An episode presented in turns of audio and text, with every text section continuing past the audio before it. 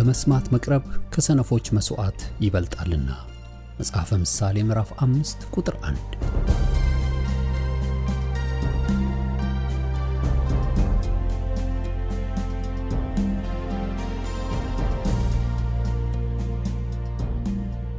ይህን የእውነትና የሕይወት ድምፅ አገልግሎትን ለማድመጥ መቅረቦ ብልህነት ነው። ስለዚህ ጊዜውን ሰጥተው ለማድመጥ መወሰኖ ማትረፊያ ይሆኑሎታል።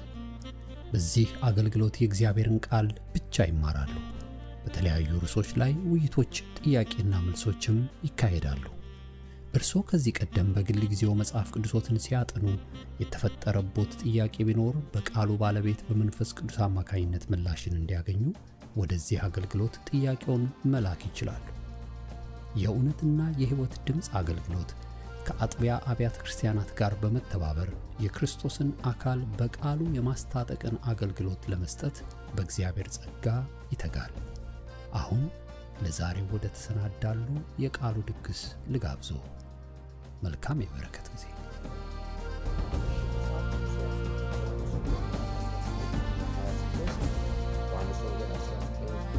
ቃል የተመሰገነ ይሁን። የመዳናችን መንገድ በሚል ነው የምናገረው። የመዳናችን መንገድ ክብር ለጌታ ሌላ መንገድ የለም። የመዳናችን መንገድ ወንጌል ነው። የክርስቶስ የመስቀሉ ስራ ነው። ሌላ የለም። እግዚአብሔር አምላካችንን በጣም አድርገን እናመሰግናለን። ይህ መዳን መንገድ እንደተጻፈ ስንከተል እንደተጻፈው ስንሆን ደስተኞች ነን። የእግዚአብሔር ቃል እውነት ነው። እውነት ያገኘናል። እውነት አርነት ያወጣናል። እውነት ኃይል ይሆንናል። እውነት ጉልበት ይሆንናል። እግዚአብሔርን እጅግ አድርገን እናመሰግናለን። እንደተጻፈ ካልሆን መቼስ አጥርቶ እንደማይመለከት አይን ነው የምንሆነው እና አጥርተን ካልተመለከት ትልቁ ችግራችን ደግሞ ያ አጥርቶ ማይ አይን ስለ እግዚአብሔር ያለን አመለካከት ስለ እግዚአብሔር ያለን እይታ ነው። ስለዚህ ነው የእስራኤል ልጆች ከግብፅ ከወጡ በኋላ በምድረ በዳ እግዚአብሔር እንዲያልፉ ይህንን አቅዷል። ይህንን እግዚአብሔር ወስኗል። እግዚአብሔር የወሰነው ከግብፅ ከወጡ በኋላ በምድረ በዳ እንዲገናኛቸው፣ ድምፁን እንዲሰሙ፣ ክብሩን እንዲያውኑ እግዚአብሔር የተመሰገነ ይህን ያቀደው ጌታ ነው፣ እግዚአብሔር ነው። እንግዲህ በምድረ በዳ መምጣታቸውን የፈለገው ያቀደው እግዚአብሔር ነው። ጌታ የተመሰገነ ይሁን። ይሄ አይለወጥም። ነገር ግን በዚህ ሲያልፉ እንደ ቃሉ እግዚአብሔርን ለማየት ያልበቃ ማንነታቸው ልክ እንዳልጠራ አይን ነው። እንዳልጠራ አይን እግዚአብሔርን ሲያዩት ከግብፅ ያወጣቸው በምድረ በዳ ሊጥላቸው፣ ልጆቻቸውን ሊጥል፣ እነሱን ሊጥል ለበጎነት ለክብር እግዚአብሔር ለአብርሃም የገባውን የተስፋ ቃል ጠብቆ እንደመጣላቸው ሳይሆን እህቶቼና ወንድሞቼ እንደመጣባቸው አድርገው ቆጥረውታል። እግዚአብሔር እንደመጣባቸው፣ መዓት እንደመጣባቸው፣ ለቁጣ እንደተጠሩ፣ ለመከራ እንደተመረጡ አድርገው ወስደውታል።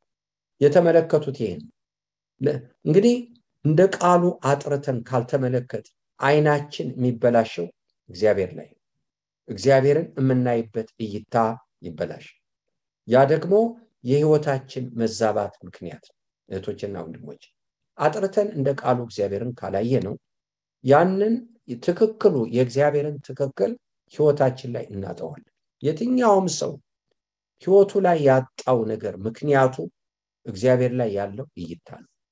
እግዚአብሔር ላይ ያለን እይታ ሲጠራ የጠራውን ነገር ህይወት ላይ እናየዋለን። እግዚአብሔር መልካም ነው። መልካምነቱ ከታየን እኔ ህይወት ላይ የማየው መልካምነቱ። እግዚአብሔር ቅዱስ ነው። ይሄ ከታየን ያን የማገኘው ራሴ ላይ። ስለዚህ ነው ኢሳያስ ከንፈሬ የረከሰብኝ ሰው ነኝ፣ ቅዱሱን እግዚአብሔርን አይቻለዋል። ይህንን ትክክል የእግዚአብሔርን ቅድስና ቅዱስ እንደሆነ እግዚአብሔር ሲያየው ራሱ ህይወት ላይ ማየ ሲያየው ልክ ነው፣ እርኩስ ሆኖ ነው ያገኘው ግን ርኩስ ሆኖ አልቀርም። እግዚአብሔርን አይቶ ሰው በዛው አይቀርም። ኦ በድያለሁ፣ ተሳስቻለሁ፣ ረክሻለሁ፣ አጥፍቻለሁ በሚል ማንነቱ አይቀርም። እግዚአብሔር ለዛ አይደለም ራሱን የገለጠልን ህይወት ሊሆነን። እግዚአብሔር የተመሰገነ ይሁን። ያን ህይወት እንድንካፈል ነው። የእሱ ባህሪ እኛ ውስጥ ቦታ እንዲወስድ። ስለዚህ ነው ሐዋርያው ጳውሎስ ለኤፌሶን ሰዎች የመጥራቱ ተስፋ የርስቱ ባለጸግነት ምን እንደሆነ እንድታውቁ የልባችሁ አይኖች እንዲበሩ እንጸልያለን ብሎ ሲናገር እንመለከታለን። እግዚአብሔር የተመሰገነ ይሁን። ጳውሎስ ለዳኑት እንኳን አማኞች የጸለየው ይሄ ነው። እግዚአብሔርን ሊያውቁት ሊያውት በሚገባ እይታ እውቀት እንዲያውት። ለምን ወገኖቼ? የህይወታችን ባለጸግነት ባለጸጋ ምን ሆነው ይሄ እኛ ውስጥ የሚከማቸው ካፒታላችን የሚሆነው ይህን አምላክ ልናየው ልናውቀው በሚገባ መንገድ ስናውቀው። እህቶችና ወንድሞች ተመልከቱ ዘውልቁ መጽሐፍ 14 ላይ ካሌብ እና ሌሎችም ጓደኞቹ ወገኖቼ ሙሴ ልኳቸው ወደ ተስፋይቱ መሬት ሂዱ፣ እንዴት እንደሆነች ሰልላችሁ አምጡ፣ እንዴት ናት፣ ምን አይነት መሬት አላት፣ ዛፍ አላት ወይ፣ የአየር ጸባዋ ምን ይመስላል፣ አቀማመጧ ምን ይመስላል? ብሎ በላካቸው ጊዜ ከሰሜን እስከ ደቡብ ሰልለዋል፣ አይተው መጥተዋል። ሰዎችን ማን የት ቦታ እንደተቀመጠ ዜናውን ይዘውለት መጥተዋል። አንዳንዶቹ ምን አሉ? ምድሪቱ ሰውን የምትበላ ናት፣ ሰው በላ ምድር ናት። እዛች ምድር ላይ ሰው ገብቶ አይኖርም፣ ሰው በላ ምድር ናት። ምድሪቱ ሰው በላ ናት። ወገኖች ወይ ደግሞም የሚያስፈሩ ሰዎች በዛ ቦታ አለ። እኛ ደግሞ የእኛ ቁመት ከነሱ አንጻር ሲታይ እንደ አንበጣ ነን ብለው ይህን ዜና አመጡ። ግን አንድ ሰው አለ ኖ እግዚአብሔር ይሰጠናል። እግዚአብሔርን ያየበት እግዚአብሔርን የተመለከተበት ገጽታው እምነት ሆነው የተለየ ልብ፣ የተለየ አይምሮ፣ የተለየ አስተሳሰብ፣ የተለየ እይታ እንዲኖረው አደረገ። እግዚአብሔርን እጅግ እናመሰግናለን። የህይወት መስተካከያ መነሻው ጸሎት ብቻ አይደለም ወገኖቼ። ሃይማኖት ብቻ ቢሆን በዓለም ብዙ ሃይማኖቶች አሉ ወገኖች፣ ወይ ክርስትና ከዛ ሃይማኖት ውስጥ ነው የሚመደቡ። ነገር ግን የህይወት መነሻው መነሻው ግን የጌታ ብርሃን እግዚአብሔር ለሰው ወገኖች ወይ በሱ ሁኔታ በሰው ሁኔታ የእግዚአብሔር መገለጥ ነው። የአምላክ ትክክለኛ መገለጥ ይሄ ነው መነሻ። እግዚአብሔር የተመሰገነ ከዚህ ስንነሳ ይሄ የተገለጠ ነገር ለብቻ እኛ ለብቻ አይደለም። ይኸው የተገለጠው ነገር ነው የሚበራብን። ይኸው የተገለጠው ነገር ነው የሚገባብን። ይኸው የተገለጠ ነገር ነው የኛ የሚሆነው። ታዲያ አንዳንድ ጊዜ በህይወታችን ውስጥ ብዙ ጉለቶች የምናየው እዚህ ጋ ነው ችግሩ። ጥያቄ የለው ጥያቄ የለው ወገኖች። እንግዲህ እሱ በበራልን ቁጥር ይሄ እየተጋባብን እምነት እየሆነ ህይወት እየሆነ ባህሪ እየሆነ እንመጣለን። እግዚአብሔርን እጅግ አድርገን እናመሰግናለን። እሱን እያወቅ በመጣን ቁጥር ይሄ ነገር እየበዛ የጌታ ባህሪ የጌታ ጸጋ በእኔና በእናንተ ህይወት ውስጥ እየጨመረ እየጨመረ ይመጣል። እስኪ ወደ እግዚአብሔር የተጠጉ ይህን አምላክ ደግሞ ሊያውቁት በሚገባ መጠን ያወቁትን ሰዎች ታሪክ እንመልከት። ሙሴ እንመልከት። እጅግ ትሑት ሰው ነበር ብሎ መጽሐፍ ቅዱስ ይናገራል። እግዚአብሔርን በመፍራት ደግሞ የታወቀ ሰው ነው። ስለዚህ ሙሴ ሲናገር እፈራለሁም እንቀጠቀጣለሁም ያለ ሰው እግዚአብሔርን እጅግ አድርገን እናመሰግናለን። ስለዚህ ሰው መጽሐፍ ቅዱስ ሲናገር ምንድን ነው የሚለው? እግዚአብሔርን ፊት ለፊት እንዳወቀ እንደ ሙሴ አይነት ሰው ከዛ በፊት አልነበረም፣ ከዛ በኋላም አልተነሳም ብሎ መጽሐፍ ቅዱስ ይናገራል። ምንድን ነው ህይወቱ ላይ የታየው? እግዚአብሔርን የሚፈራ ሰው። በሌላ አንጻር እግዚአብሔር ሲመሰክርለት በምድር ካሉት ሰዎች ይልቅ እጅግ ትሑት ሰው ነው ብሎ መጽሐፍ ቅዱስ ይናገራል። ጌታን እጅግ አድርገን እናመሰግናለን። በሌላ አንጻር ይህ ሁሉ ተጠቅልሎ ደግሞ የህይወቱ መገለጫ እኔና እናንተን ሰው አንዳንድ ሰዎች አይታችሁ እንደሆን አንዳንድ መኪናዎች ወገኖች በሰለጠነው ዓለም እንዴት ነው አነዳዴ የሚል ስልክ ቁጥር እዛ ላይ ተለጥፎ sticker ታያላችሁ ከመኪናው ኋላ። እንዴት ነው ምነዳው እንዴት ነው አነዳዴ ወይም ደግሞ እንዴት ነው ይሄ ሰው የሚነዳው? የሚል ስልክ ቁጥሮች አሉ sticker አለ።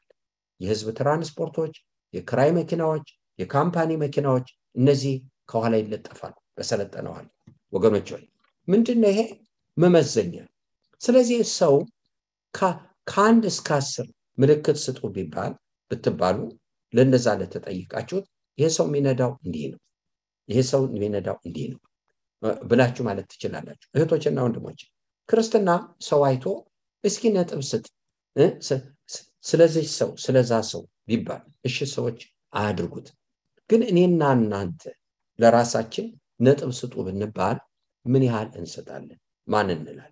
ስለ ሙሴ መጽሐፍ የሚናገረው ጠቅልሎ የህይወት መገለጫው ማንነቱ የእግዚአብሔር ባሪያ ተብሎ ተጠቅሷል። ምን ማለት ነው? ይሄ የህይወቱ መገለጫ የሙሴ የህይወቱ መገለጫ የእግዚአብሔር ባሪያ በአሁኑ ዘመን ማዕረግም ሊሆን ይችላል። አንዳንድ ጊዜ የእግዚአብሔር ባሪያ ተብሎ ሰዎች ሲጠሩ ማዕረግ ሊሆን ይችላል፣ ህይወት መሆኑ ቀርቶ። መቼስ ይህንን ማዕረግ ማድረግ የእግዚአብሔር ባሪያ የሚለውን ማዕረግ ማድረግ በጣም ትልቅ መሳት ነው። ወገኖች ወይ ምክንያቱም ይሄ ማዕረግ ሊሆን ይችል ይሄ ህይወት ነው ሊሆን የሚችለው። ህይወት ባሪያ በገንዘብ የተገዛ ባሪያ ባሪያ ተብሎ ሲጠራ ማዕረግ አይደለም። የማንነቱ መገለጫ ነው። የራሱ ፈቃድ የሌለው ለጌታው ፈቃድ የሚኖር የራሱ ባለቤት ያልሆነ ማንነቱ መኖሩም መሞቱም ወገኖች በህይወትም ያለ ህይወትም መሆኑ ለጌታው የሆነ ይሄ ነው ባሪያ። ይህንም ማድረግ ማድረግ አንችልም። ይህ ማድረግ ሆነ ማለት አንድ እውነት በህይወታችን ተፋለሰ ማለት ነው። ስለዚህ የሙሴ መገለጫ መገለጫው የእግዚአብሔር ባሪያ ብሎ መጽሐፍ ቅዱስ ይናገረዋል። ኢሳያስ ኢያሱ መጽሐፍን ምዕራፍ አንድን ስንመለከት ባሪያዬ ሙሴ ሙቷልና አንተና ይህን ህዝብ ግን ተነሱና ዮርዳኖስን ተሻገሩ ብሎ ኢያሱን ሲነግረው ሲያዘው እንመለከታለን። ስለዚህ እስከተወሰነ ድረስ ደግሞ የኢያሱ መታወቂያ የኢያሱ መለያ መታወቂያ ደግሞ የሙሴ ባሪያ የሙሴ አገልጋይ የነዌ ልጅ የሙሴ አገልጋይ ተብሎ ይታወቃል። በምን ይታወቃል? የሙሴ አገልጋይ ተብሎ ይታወቅ ነበር። ቆይቶ ቆይቶ ግን ኢያሱን መጽሐፍ ቅዱስ ሲጠራው የእግዚአብሔር ባሪያ ብሎ ይነገራል። እግዚአብሔርን እጅግ አድርገን እናመሰግናለን። እህቶችና ወንድሞቼ ሙሴን ኢያሱን ሲጠራው የእግዚአብሔር ባሪያ ብሎ ወዲያው በምዕራፍ አንድ ምዕራፍ ሁለት ምዕራፍ ሶስት ላይ አንመለከትም አደለም አደለም እግዚአብሔር የተመሰገነ ይሁን። ህይወት ብቻ አይደለም የህይወት መገለጫም ጭምር ነው ባርነት። ህይወት ብቻ ሳይሆን የህይወትን መገለጫ ጭምር ነው። ልክ ነው። ህይወት እኛ የእግዚአብሔር ባሮች ነን። ህይወትን ስንቀበል ክርስቶስን ስንቀበል የራሳችን ያላደለን በዋጋ የተገዛን ብንኖርም ባንኖርም ወገኖቼ ለጌታ የሆንነን። ይሄ ይሄ ከሆነ ይሄ ህይወታችን የራሳችን አለመሆን ህይወት በራሳችን ላይ ስልጣን አልባ መሆን ህይወት እውነት ነው ነገር ግን ስንኖረው ይሄን ህይወት ስንኖረው ይሄን ህይወት ስንገለጥበት ግን ወገኖች ወይ ኑሮም ነው ባርነት ኑሮም ነው እግዚአብሔር አምላካችንን እናመሰግናለን። ስለዚህ ኢያሱ ኑሮ ኑሮ ይህን ኑሮ መጽሐፉ ሙሴን የእግዚአብሔር ባሪያ ብሎ እንደጠራው ኢያሱንም የእግዚአብሔር ባሪያ ብሎ መጽሐፍ ቅዱስ ይናገራል። ጌታን እጅግ አድርገን እናመሰግናለን። ስሙ ለዘላለም ብሩክ ምንድነው ይሄ ይሄን አምላክ ከማወቅ የመጣ እግዚአብሔርን ስናየው እግዚአብሔርን ስንመለከተው ስናውቀው እየተጋባብን በመጣ ቁጥር ራሳችንን እያጣን በጌታ እየተተካ ህይወታችን ባህሪያችን ህይወታችን ምኞታችን ሀሳባችን ፈቃዳችን ደስ የሚለን ምንጠላው ምንወደው ምንፈልገው ማንፈልገው ነገር በጌታ ነገር እየተተካ ይመጣል። ወገኖች እየተተካ ይመጣል። ወገኖቼ ይገባናል አሁን የእግዚአብሔር ማደሪያዎች እንደሆነ ክርስቶስ በእኛ ውስጥ እንዳደረ። ወገኖቼ እሱ በእኛ እንደሚኖር በደንብ ይገባናል። ሐዋርያው ጳውሎስ እንዳለ እግዚአብሔር አምላካችንን በጣም አድርገን እናመሰግናለን። እኔ የለውም ክርስቶስ በእኔ ይኖራል ብሎ በገላትያ መጽሐፍ ምዕራፍ ሁለት ቁጥር 19 እንደተናገረ። እግዚአብሔር የተመሰገነ ይሁን። የደህንነታችን መንገድ እንግዲህ እግዚአብሔር ወደ ምድረ በዳ ከማምጣቱ በፊት አዎ ስለ እይታ ተናግሬያለሁ። ማጉረምረም እንችላለን በእግዚአብሔር ደግሞ መደሰት እንችላለን። ለምሳሌ ስላስና ጳውሎስ እስር ቤት ገብተው በጌታ ሲደሰቱ ነበር። ለምሳሌ ጴጥሮስና ዮሐንስ ደግሞ በሸንጎ ተገርፈው በጌታ ሲደሰቱ ነበር። ሐዋርያ ስራ ምዕራፍ 16 ሐዋርያ ስራ ምዕራፍ አራት በጌታ ተደብድበው ሐዋርያት ተደስተዋል። እግዚአብሔርን እጅግ አድርገን እናመሰግናለን። ሰው ደግሞ በሞቀ ቤቱ ሆኖ መብራት ዛሬ ያልበራለ ብሎ በእግዚአብሔር ላይ አጉረምርሞ ሊሆን ይችላል።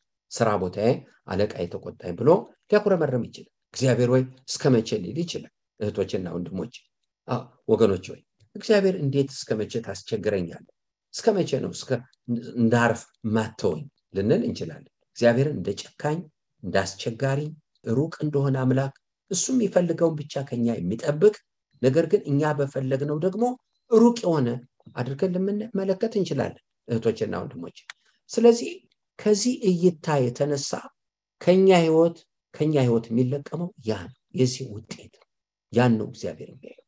ለዚህ ነው መልካም ወይን ተክዬ ነበር ይላል እግዚአብሔር ቃል ግን ኮምጣጤ ያፈራ መራራ ነገር አፈራ። መልካም ወይን ተክዬ ነበር ማለት ሰዎችን ብቻ ባህሪውን ሰጥቶ ነበር መገለጡን ሰጥቶ ነበር ፍቅሩን ሰጥቶ ነበር ምረቱን ሰጥቶ ነበር ይሄ ነው በቅሎ መታየት የነበረበት። ነገር ግን ኮምጣጤ ፍሬ ያፈራ የሰጠሁትን አልሆነም። እኔ እንደሰጠው አልሆነም። የሰጠሁትን ምላሽ አላገኘሁትም። የተከልኩትን አደለም የበቀለው ሌላ ነው የበቀለው ብሎ እግዚአብሔር ሲናገር እንመለከታለን። ይህ በብሉይ ኪዳን ብቻ አይደለም። በአዲስ ኪዳንም እግዚአብሔርን በሚገባ ያላወቀ ማንነት ካለን ስንዴ ሁነን ተዘርተን ሌላ ሁነን መብቀል ሌላ ሁነን መብቀል ሌላ መሆን ማለት ያ እግዚአብሔር ባህሪ የሌለብን ሰዎች መሆን ከባህሪው የወጣን ሰዎች እግዚአብሔር ባህሪ የማይታይበት ሰዎች መሆን ማለት ነው። እግዚአብሔር እናመሰግናለን። ወደ ነጥቤ ልምጣና እንግዲህ ወገኖች ወይ ፋሲካ የተደረገው በባርነቱ ቤት በግብፅ ነው። በግብፅ ሳሉ ፋሲካ ሆነ ፋሲካ እግዚአብሔርን እጅግ እናመሰግናለን። ከቀሳፊው መልአክ ለማምለጥ ዘጸአት ምዕራፍ 12ን መመልከት ይቻላል። ፋሲካ በግ ታረደ ምን ሆነ? ደስታ። ለምን? እግዚአብሔር የተመሰገነ ይሁን። እግዚአብሔር የተስፋ ቃሉን እውን አድርጎ አሁን ይሄ ፋሲካ ትልቅ ጉልበት ነው። በአንድ በኩል የባርነቱ ዘመን አልቋል። በሌላ በኩል አሁን እግዚአብሔር የተመሰገነ ይሁን። ለፈርዖን ከሆኑበት ለእግዚአብሔር የሚሆኑበት ሽግግር ቦታ ወስዷል። በሽግግሩ ቦታ የወሰደው ሞት ነው። ቀሳፊው መልአክ የፈርዖን ነበሩ አሁን ደግሞ እግዚአብሔር በፋሲካው አማካይነት ከዚህ በኋላ የፈርዖን እንዳይሆኑ ለዘላለም ለዘላለም የእግዚአብሔር እንዲሆኑ ወገኖች ወይ ፈርዖንም ራሱ ሳይቀር ሂዱ ውጡ ብሎ አላቸው። እግዚአብሔርን እጅግ አድርገን እናመሰግናለን። ስለዚህ ገና ግብፅን ሳይለቁ ሰዎቹ ነፃነታቸውን በግብፅ አጣጣሙ። ደስታቸውን በግብፅ አጣጣሙ። ደስታ መንግስተ ሰማያት ስንሄድ ብቻ ደስታ ኢየሱስ ነው ስለዚህ ዛሬም በግብፅ እያለ ዛሬም በበረሃ እያለ እዚሁ ነው የምናጣጥመው። ስንሄድ ብቻ አይደለም ዛሬ እግዚአብሔርን እጅግ አድርገን እናመሰግናለን። ስለዚህ መዳን የሚባለው ማምለጥ ለእግዚአብሔር መሆን የሚባለውን በግብፅ ሲለማመዱት ሲያጣጥሙት እንመለከታለን። ይህንን ይዘው እየዘመሩ ዮሴፍንም አጽም ሳይቀር ይዘው ወጡ። ወገኖች ወይ ነፃነቱ አሁን በህይወት ያሉትን ብቻ አይደለም በመቃብር ውስጥ ያለውን የዮሴፍንም አጽም ይዘው በነፃነት ሲሄዱ እንመለከታለን። ልጁ አርነት ቢያወጣችሁ በእውነት አርነት ትወጣላችሁ ብሎ መጽሐፍ ቅዱስ ስለሚናገር መንገዱ ሲጀመር ፈርዖን አልመጣም አይደለም። ነገር ግን እግዚአብሔር ከሰጣቸው ነፃነት ሊያስቀር ወደኋላ ሊመልስ አልቻለም። እኔና እናንተንም እንደዚህ እንደዚህ ልጁ እሱ ነፃ ካወጣን ባሪያ ሊያደርገን የሚችል ምንም ነገር የለም። ሊሰለጥንብን የሚችል ምንም ነገር የለም። ምንም ነገር የለም። ወገኖቼ ነገር ግን ሊሰለጥንብን የሚያስችል የዚህ የአምላክ እውቀት ጉድለት ነው። አያችሁ ወገኖች ወይ? መቼስ መንገዳችንን እንደሚገባ ረጅም ርቀት የሚነዱ ሰዎች map ያሉ MapQuest ያሉ ወይም በ GPS ይረዳሉ። GPS ሳይመጣ ሰው map የሚሄድበትን መንገድ አጥርቶ መመልከት አለበት። ወዴት ነው የሚሄድ? በየት መንገድ ነው የሚሄድ። ስለዚህ የሚነዱ ሰዎች በየት እንደሚሄዱ በመርከብ የሚሄዱ የተለያዩ ሰዎች ያው ባቡር ብቻ ነው። አዎ ባቡርም አደጋ አለው። የት መስመር መቀየር እንዳለበት በትክክል ካላወጠ ካላወቀ የባቡር አደጋም አለ ግጭት አለ ምንም ጥያቄ የለው ስለዚህ ቁጭ ብለው ማፑን ይመለከታሉ። የሚያበሩትም አውሮፕላን አበራሪዎችም ጭምር ወገኖች መንገድ የሚሄድ አቅጣጫ ያስፈልገዋል። የትኛውም በባቡር ይሁን በባህር ይሁን አቅጣጫ የሌለው መንገድ የለም። እግዚአብሔርን እጅግ አድርገን እናመሰግናለን። ስለዚህ ይህንን አምላክ እያወቅን መጣን ማለት የህይወት አቅጣጫ በጣም በራለን በጣም ገባን በጣም ገባን። ውስጣችን ነው ገባን።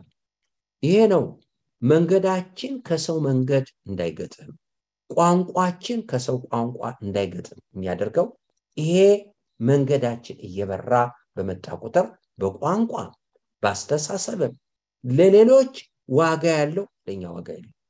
ለእነሱ ቅድሚያ ያለው የእኛ ቅድሚያ አይደለም። ለእነሱ ክቡር የሆነው ለእኛ ክቡር አይደለም። ተለየን ማለት ነው። በጣም ተለየን።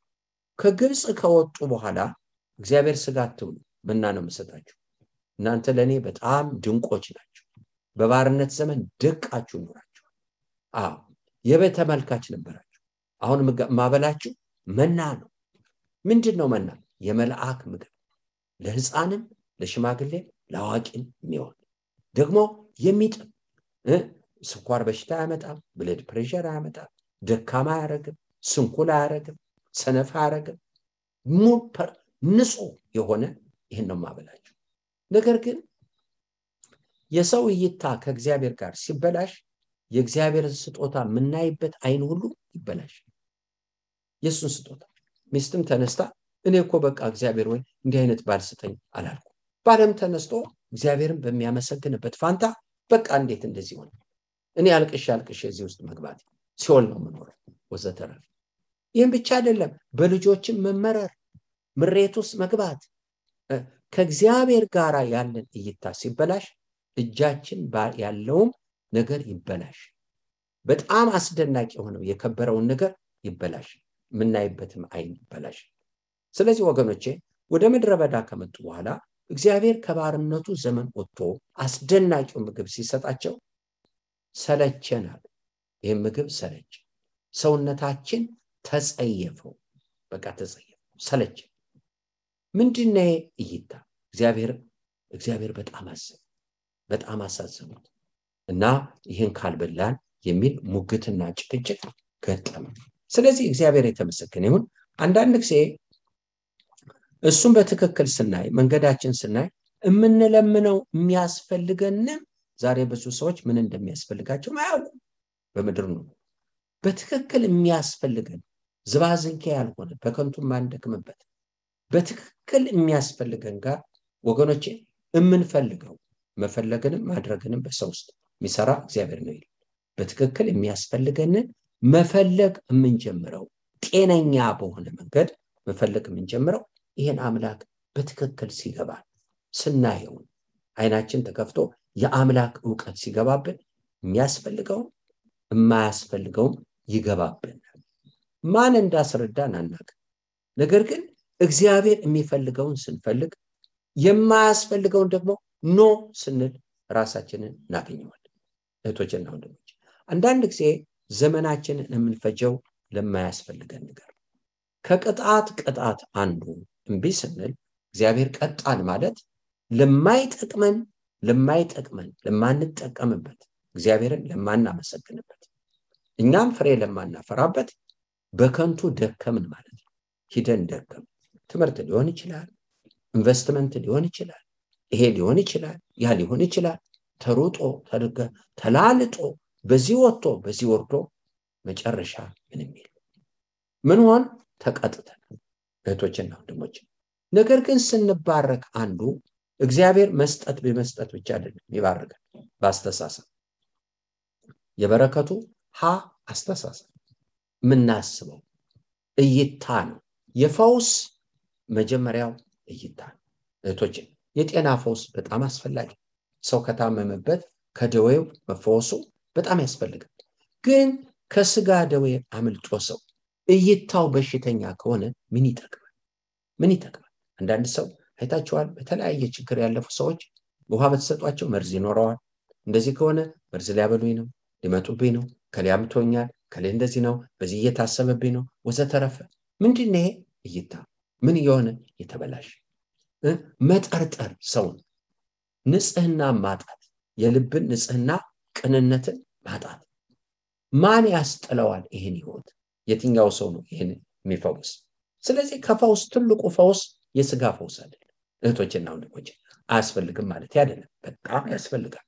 ስለሚያስፈልግ ነው ኢየሱስ የቆሰለበት የተገረፈበት። እህቶችና ወንድሞች ለማንኛችን ግን የእይታስ ፈውስ እይታስ ፈውስ ይህን አምላክ በትክክል ካላየን እይታችን የተዛባል። ንግግራችን የተዛባ ጸሎታችን የተዛባ አምልኳችን የተዛባ አገልግሎታችን የተዛባ ኑሯችን የተዛባ የምንለው ነገር ሁሉ በሙሉ ተዛብቷል፣ አልተስተካከልም። እህቶችና ወንድሞች፣ አዎ እግዚአብሔርን እጅግ አድርገን እናመሰግናለን። ነገር ግን ይሄን አምላክ ስናይ እይታችን ይስተካከላል። ስለዚህ ነው ሶስት ነገስታቶች ወደ ኤልሳ መጡ።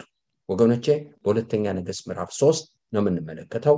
ዋተው ነው የመጡት እና ወደ ኤልሳ ሲመጡ ምን አለህ አንተ ከኔ ዘንድ ምን አለህ? እኔ እግዚአብሔር ነብይ እናንተ እናትህና አባትህ አካብና ኤልሳቤጥ የራሳችሁ ነቢያቶች አሏቸው። ዛሬ ምን ተአምር ተፈጥሮ ነው አንተ አባትህ ጋር የሌለ እናትህ ጋር የሌለ ወደ እግዚአብሔር ወንድምህ ጋር የሌለ ወደ እግዚአብሔር ነግሪ የመጣህበት ምን ተአምር ተፈጥሮ እንዴት እንዴት ሊሆን ቻለ? እንዴት ነው ሊሆን የቻለ? ከአንተ ጋር ጉዳይ የለኝ ብሎ አለ። ወገኖች ወይ ነገር ግን እግዚአብሔርን እጅግ አድርገን እናመሰግናለን። የንጉሱ መልስ ተመልከቱ ምን እንዳለ። አይደለም አለ አይደለም፣ እኛ እኮ ወደ አንተ የመጣ ነው ለሌላ አይደለም። እኛን ሶስቱን ነገስታቶችን እግዚአብሔር በምድረ በዳ ሊጥለን አወጣን።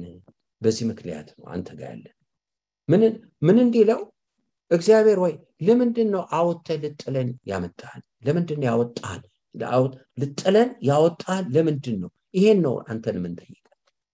አዎ ኢዮሳፍጥ የተፈለገው በእርግጥ የእግዚአብሔርን ቃል የምንጠይቅበት ነቢይ አለው ብሎ ነው ያለው። ስለዚህ ንጉሥ የተናገረ no no no እንደሱ አይደለም።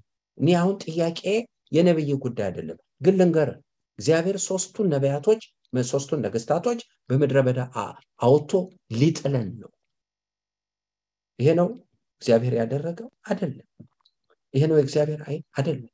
እህቶችና ወንድሞች፣ ነገር ግን እግዚአብሔር ሲመጣ ግን እንደዚህ አይደለም። ኩሬውን ቆፍሩት።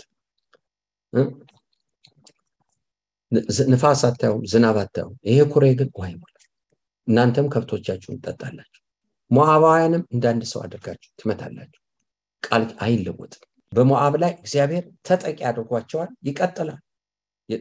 ጥሩ ንጉስም ይሁን ክፉ ንጉስም ይሁን እግዚአብሔር በምክንያት ለጠላትነት ካላስነሳቸው በስተቀር ተሸናፊነታቸው አይቀሬ ነው። በፍጹም አይቀሬ ነው። አይለወጥም። ለምን? ያዕቆብን አንድ ጊዜ እስራኤል ስላደረገው እስራኤልነቱ አይቀየርም። ስለዚህ እንደ ሞዓብ እንደ አንድ ሰው አድርጋችሁ ትመታላችሁ። መልካሞችን እርሻዎች ታበላሻላችሁ፣ ዛፉንም ትቆርጣላችሁ ብሎ ተናገራቸው። አጭር በሆነ መንገድ፣ ቀላል በሆነ መንገድ በተአምር ያ የመጣባቸው ጦር ተመታ እና እነሱ ደግሞ ድል አድርገው ያው የሚሄዱበት ማለት ነው ተከናወነላቸው። እግዚአብሔርን እጅግ አድርገን እናመሰግናለን። እይታ ስለዚህ እይታ ትልቅ ትልቅ ፈውስ ነው። ይሄንን የመዳንን መንገድ ለመሄድ የምናገረው ስለ መዳን መንገድ የመዳንን መንገድ ለመሄድ ብር ስጠኝ፣ ትዳር ስጠኝ፣ ኑሮ ስጠኝ ብቻ አይደለም። እግዚአብሔር ወይ እይታዬንም ፈውስ። እይታችን ሲፈወስ እግዚአብሔር ድንቅ፣ እግዚአብሔር ግሩም ነው። ቃል የለንም። እነ ስላስና ጳውሎስ በጉድጓድ ከዘመሩ ደስ ካላቸው ወገኖች ወይ እነ ጴጥሮስ በሸንጎ ተገርፈው ደስ ካላቸው እይታ ሲፈወስ ያ ደስታ ክርስቶስ ወገኖች ወይ የትም ቦታ በየትኛውም ሁኔታ ሸለቆ ውስጥ አለ ያ የሚወስድብን የለም። ልፍጠንና እግዚአብሔርን እጅግ አድርገን እናመሰግናለን። ዮሐንስ ወንጌል ምዕራፍ 18 ቁጥር 26 እግዚአብሔር የተመሰገነ ይሁን። ጌታ አልፎ በሚሰጥበት ጊዜ እግዚአብሔር የተመሰገነ ይሁን። ወደ አትክልት ስፍራ መጣ ይላል። እቺ በመጨረሻ ታሪኩ ላይ አትክልት አትክልት የሚባል ነገር ደጋግሞ እንመለከታለን። ቶሎ ብዬ እጨርሳለሁ። በአጭር ደቂቃዎች እንመለከታለን። በተለይ የመዳናችን መንገድ ወደ ጌተ ሰማኔ ስንመጣ ጌተ ሰማኔ ያለው ወገኖቼ በጎልጎታና ወገኖቼ እንደገና በደብረ ዘይት መሃል ነው። ጌተ ሰማኔ መሃል ላይ ያለን የምን ጸሎት ስፍራ የጸሎቱ ስፍራ ጌታ የጸለየበት ሸለቆ መሃል ላይ ነው ያለው። ወደ ምስራቅ ሲል ደብረ ዘይት አለ። ደብረ ዘይት ከትንሣኤ በኋላ ያረገበት ማለት ነው። ነገር ግን ወደ እርገት ከመሄድ በፊት ደብረ ዘይት ከመሄድ በፊት ጌተሰማኔ መምጣት አለብን። ከጌተሰማኔ ቀጥሎ ጎልጎታ መሄድ አለብን። መስቀል ያለበት ቦታ እዛው ጎልጎታ ደግሞ መቃብሩና ጎልጎታ አንድ ላይ ተያዙ ናቸው። ምናልባት ስድስት ሜትር ሰባት ሜትር ሩቅ አይደለም። አንድ ላይ የተያዘ መቃብሩ ቦታ ጌታ የተቀበረበት የተሰቀለበት የተያዘ በስድስት ሜትር አምስት ሜትር ልዩነት ምናልባት ከዛም ባነሰ ወገኖች ጌተሰማኔ መቃብሩ የአትክልት ስፍራ ይባላል። ተጠቅሎ አትክልት ወይም ጋን ወይም ደግሞ ፓርክ የጸለየበት ቦታ ፓርክ ነው። መጨረሻ ሩጫውን የጨረሰበት ቦታ ተፈጸመ ያለበት ፓርክ ነው። የተቀበረበት ቦታ ፓርክ ምን ለማመልከት ጸሎት ደም እንግዲህ የሰው ልጅ ሰው የሰው ታሪክ እግዚአብሔር ከገነት ውጭ ፈጠረው ሰው ገነት ውስጥ አስቀመጠ። ምንድን ነው ገነት? ፓርክ ነው ወይም ደግሞ ብዙ ዛፎች፣ ብዙ መልካም ነገሮች የሞሉበት የደስታ ስፍራ ምንድን ነው ገነት? የደስታ ስፍራ። እግዚአብሔርን እጅግ አድርገን እናመሰግናለን። መጽሐፍ ቅዱስ አትክልት የሚለውን የተመረጠች አትክልት የደስታው ስፍራ ይላታል እስራኤል በኢሳያስ መጽሐፍ ምዕራፍ አምስት ስለዚህ ወገኖቼ ወይ የደህንነታችን መንገድ የፋሲካው መንገድ ግብፅ ላይ ብቻ አይደለም፣ በዕለት ዕለት ህይወታችን ውስጥ አለ።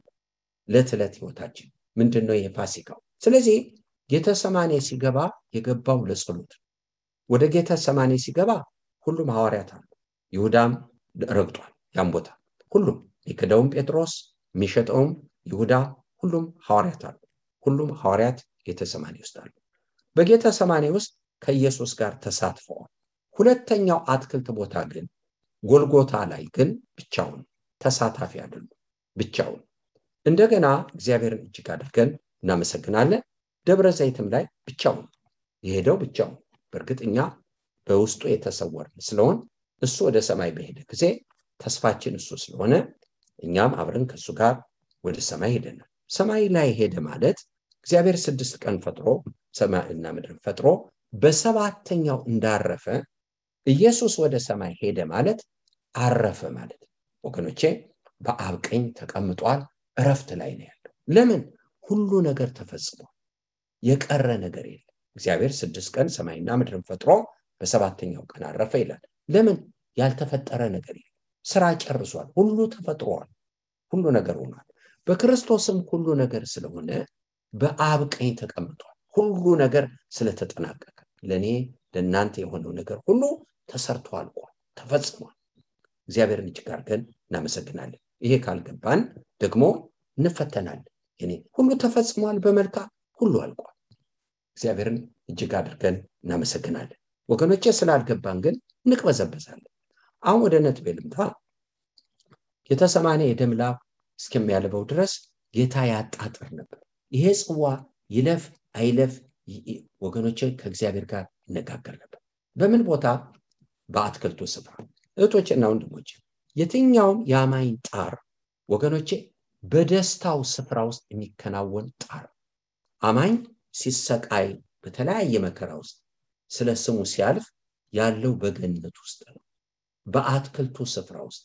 ለዚህ ነው ጌታ እንዲገባ ነው ያደረገው። ሰው በቀላሉ ይገባዋል። አትክልት ስፍራ ከተባለ ገነት ነው የሚገባ። በገነት ነው እና አዳም በገነት እና ራቁት ነበሩ።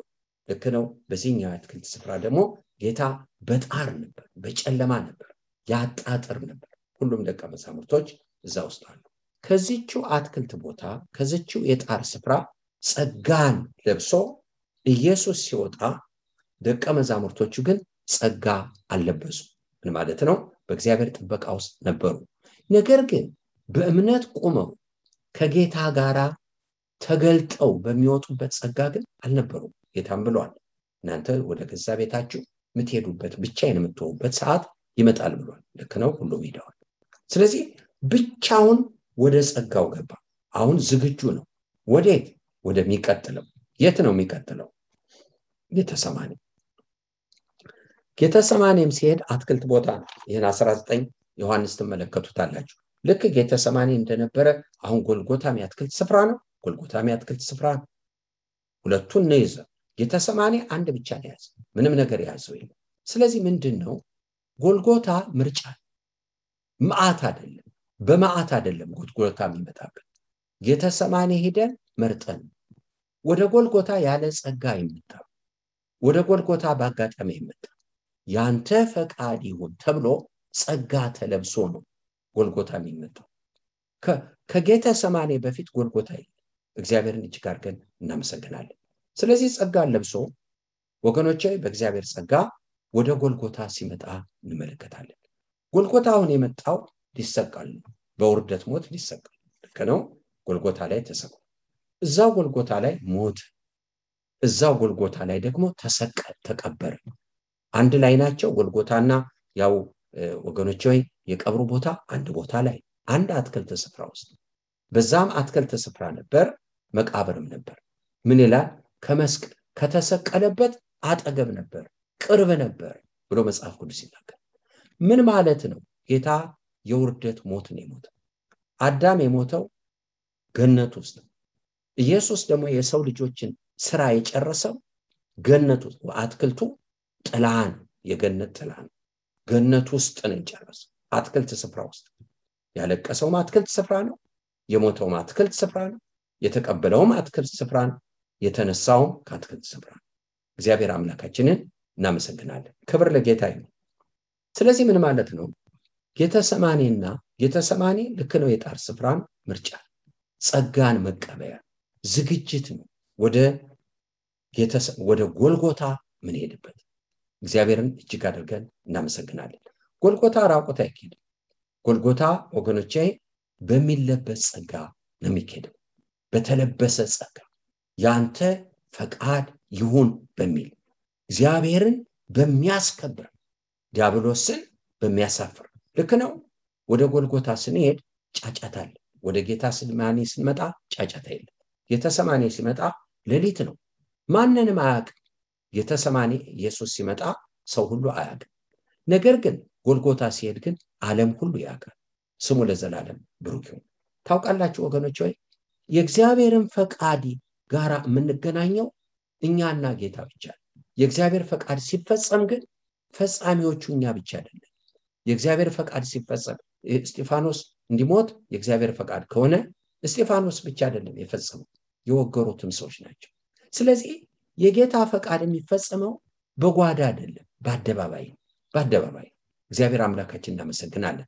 ስለዚህ ነው ሉቃስ ወንጌል ምዕራፍ ሶስትን ስንመለከት የጌታ መንገድ ከመምጣቱ በፊት እና ቀያፋና ሐና ካህናት ሳሉ ጲላጦስ ገዢ ሳለ ይናገርና የእግዚአብሔር ቃል ወደ መጥምቁ ዮሐንስ መጣ ይላል። ለምንድን ነው ካህናቱን ጲላጦስን የሚጠቅሰው? ሄሮዶስም ንጉሥ ሳለ ይላል በገሊላ ለምንድን ነው ሄሮዶስ የዮሐንስን አንገት ይቆርጣል? ጌታ ደግሞ በጲላጦስና በሐና በቀያፋ ፊት ይቆማል።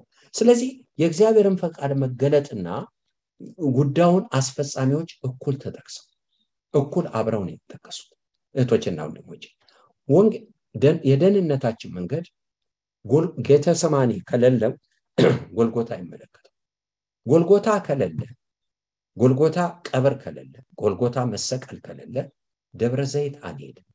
ወገኖቼ ከጌተሰማኒ ኢየሱስ ወደ ጎልጎታ ሲሄድ ወደ ሰሜን ምዕራብ ነው ሰሜን ምዕራብ ካለበት ወደ ሰሜን ምዕራብ ምዕራብና ሰሜን ወደዛ አቅጣጫ እግዚአብሔርን እጅግ አድርገን እናመሰግናለን።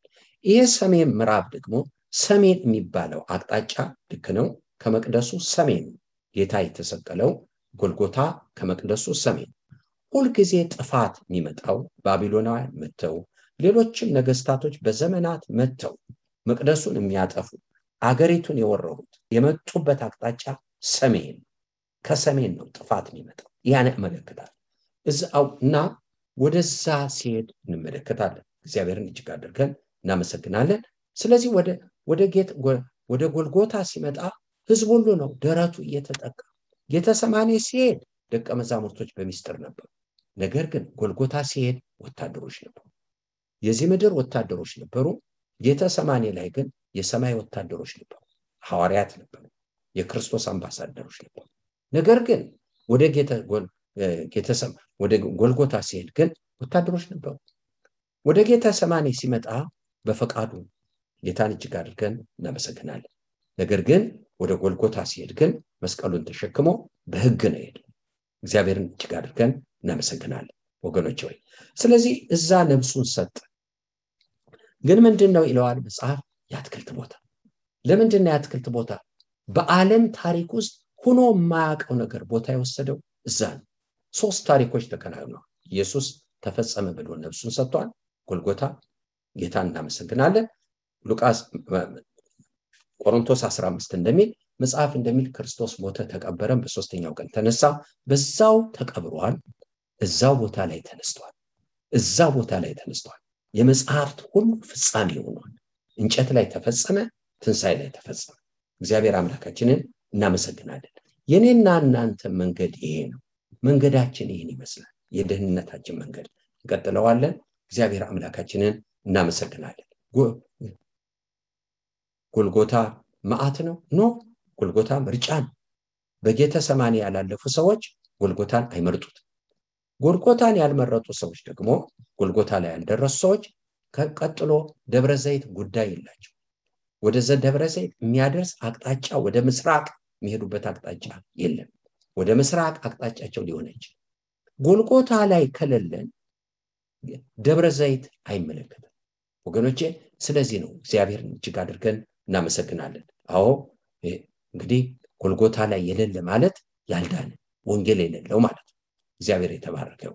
ነገር ግን ወደ ጎልጎታ ከደረስ መስቀላችንን ለመሸከም ከበቃን፣ ለመሞት ከበቃን፣ እነዚህ ሁሉ ነገሮች ሲካሄዱ በደረቁ አይደለም፣ አትክልት ስፍራ ገነት ውስጥ ጸጋ ባለበት ውስጥ ገነት ምንድን ነው? አዳምና እግዚአብሔር ህብረት ያደርጉበት ስፍራ። ስለዚህ ጎልጎታም ወልድ ከአብ ጋር ህብረት የሚያደርግበት ነው። ትክክል ትክክል። በደሙ የታየበት ስፍራ ከሞት ተነስቶ በደም ታይቷል። በደሙ በሰማይ ታይቷል። መጽሐፍ ተፈጽሞ እግዚአብሔር አምላካችንን በጣም አድርገን እናመሰግናለን። በዚህ ጊዜ መግደላዊት ማርያም ወደ ሌሊት መጣች ይላል። ወደዚህ አትክልት ስፍራ እህቶቼ፣ ወደዚህ የመጨረሻው አትክልት ታችኛው ጎልጎታ ደቀ መዛሙርቶች ነበሩ። እዚህ ማንም አልነበረም።